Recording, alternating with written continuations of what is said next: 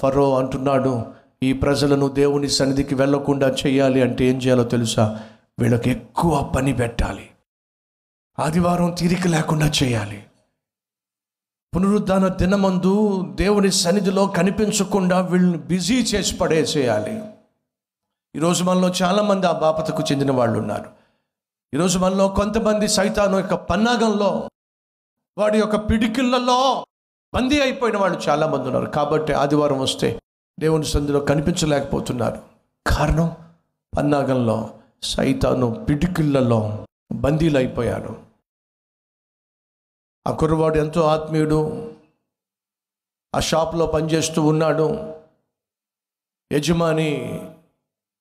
యజమానికి బాగా తెలుసు ఆ కుర్రవాడు ఆత్మీయుడు అని చెప్పి. ఎవరో కస్టమర్ వచ్చాడు, నాకు రేపటికల్లా నేను ఇస్తున్న ఆర్డర్ ఏమిటైతే ఉందో ఆ సరుకులన్నీ కూడా మీరు మా దగ్గరికి పంపించాలి అని చెప్పి ఆర్డర్ ఇచ్చాడు. అతడు ఆ ప్రాంతానికి ఎంతో కొంత అధికారి. ఆ ఆర్డర్ ఇచ్చి వెళ్ళిపోయిన తర్వాత ఆ షాప్ యజమాని అంటున్నాడు, విన్నావా ఏం చెప్పాడో? విన్నాను సార్, రేపు సాయంత్రం కల్లా సరుకులన్నీ కూడా అతని దగ్గరికి పంపించాలి అంటే అర్థం తెలుసా? ఆ ఆత్మీయుడు, ఆ కుర్రవాడు మౌనంగా ఉన్నాడు. అంటే అర్థం తెలుసా? ప్రతి ఆదివారం దేవుని సంధికి వెళ్ళాలి, ప్రతి ఆదివారం దేవుని మందిరంలో కనిపించాలి, ఆరాధించాలని చెప్పి నువ్వు అంటూ ఉంటావు కదా, అది రేపు కుదరదు.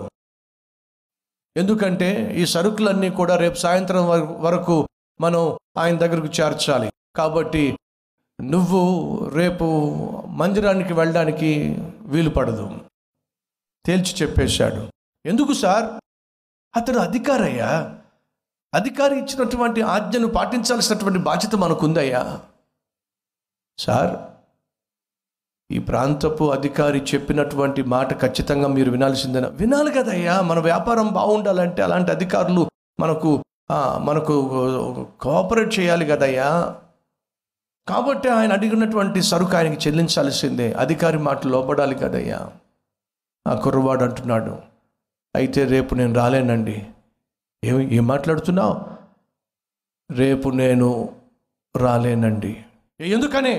600 అయినా 106 అయినా ప్రపంచాన్ని పరిపాలించే అధికారి మాట నేను కూడా లోపడాల్సిందే.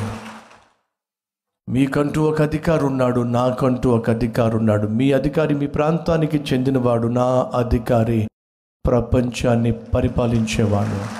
ఆ అధికారి మాటకు నేను లోబడాల్సిందే. ప్రియ సహోదరి సహోదరులు, అడుగుతున్నాను, ప్రపంచాన్ని పరిపాలించే అధికారికి నాశనం తెలుసా? మనం సంఘముగా, సమాజముగా, సకుటుంబముగా ఆయన సన్నిధిలో ఆయనను సన్నుతించాలని, ఆయనను సేవించాలని ఆయన ఆజ్ఞాపిస్తున్నాడు. 15 సంవత్సరాలుగా కల్వరి టెంపుల్కి కాపరిగా ఉంటున్నాను, 30 సంవత్సరాలుగా వాక్యపరిచర్య చేస్తున్నాను. ఏ ఆదివారం కూడా దేవుని సన్నిధికి వెళ్లకుండా, దేవుని సన్నిధిలో కనిపించకుండా మేము ఉండే ప్రయత్నం చేయలేదు. 50 మంది ఉన్నప్పుడు కల్వరి టెంపుల్ని ఆదివారం విడిచిపెట్టలేదు. 25 మంది ఉన్నప్పుడు కల్వరి టెంపుల్ని ఆదివారం విడిచిపెట్టలేదు. ప్రపంచ నలుమూలల నుంచి వచ్చి వాక్యపరిచర్య చేయండి అని చెప్పి ఎంతటి వారు అడిగినా, ఏ దేశం వాళ్ళు అడిగినా, ఏ సంఘం వాళ్ళు అడిగినా నా సమాధానం ఒకటే, ఫ్రైడే, సాటర్డే, సండే ప్రపంచంలో ఎక్కడ ఉండే ప్రయత్నం చేయను.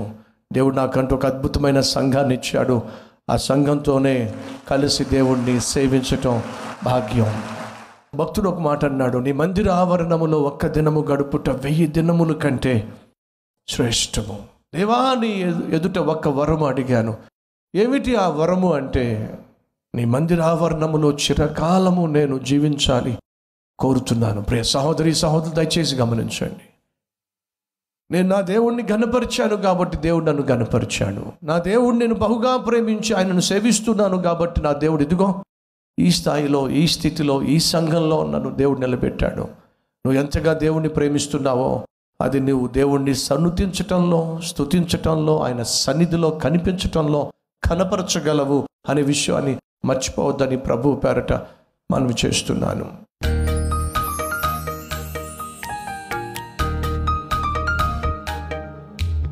మహాపరిశుద్ధుడు అయిన ప్రేమ కలిగిన తండ్రి, అన్నిటికీ సమయం ఉండి నీకు, నీ సన్నిధికి, ప్రార్థనకు, వాక్యానికి, నీ మందిరానికి సమయం ఇవ్వలేకపోతున్నట్లయితే మా మీద సైతాను పన్నాగము పనిచేస్తుంది.